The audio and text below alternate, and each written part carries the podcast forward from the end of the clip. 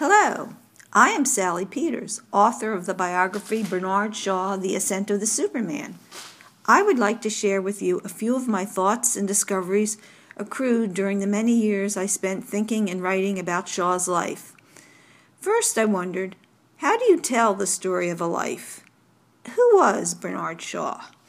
If environment, heredity, and circumstance are determining factors, then Shaw should have lived and died a clerk in Dublin.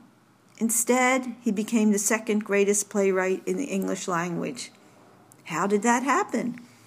Despite massive documentation and intense scrutiny, when I began my self-appointed task, parts of Shaw's life remained veiled in secrecy, parts crucial to understanding both man and artist. The passions and the ambiguities revolve around the multitudinous ways in which Bernard Shaw, that unique, complex human being, and no piece of deterministic debris, took the raw materials of an inauspicious youth and fashioned them into the life and art of a playwright of enduring worth. What did it mean to Shaw to have lived his life? It is the peculiar spinning out of the life history, the weaving of the personal myth that fascinates, and yet it is the realm of everyday life that offers a pathway into secret spheres, including the labyrinthine psyche of the great creative artist. Although Shaw's life and art are not to be equated, the two are intimately connected. That glorious drama of wit and vitality, of peculiar vision and driving purpose, of intellectual passion and evolutionary obsession could only have been brought forth by Shaw living the life he lived. I was concerned with the multitude of experiences that nourish Shaw's psyche.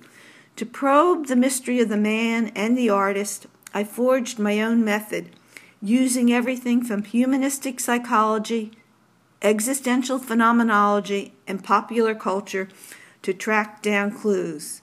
I isolated the themes of Shaw's life, his recurring passions and patterns, piecing them together to disclose the kaleidoscopic mosaic of his world design, the pattern formed by his life choices.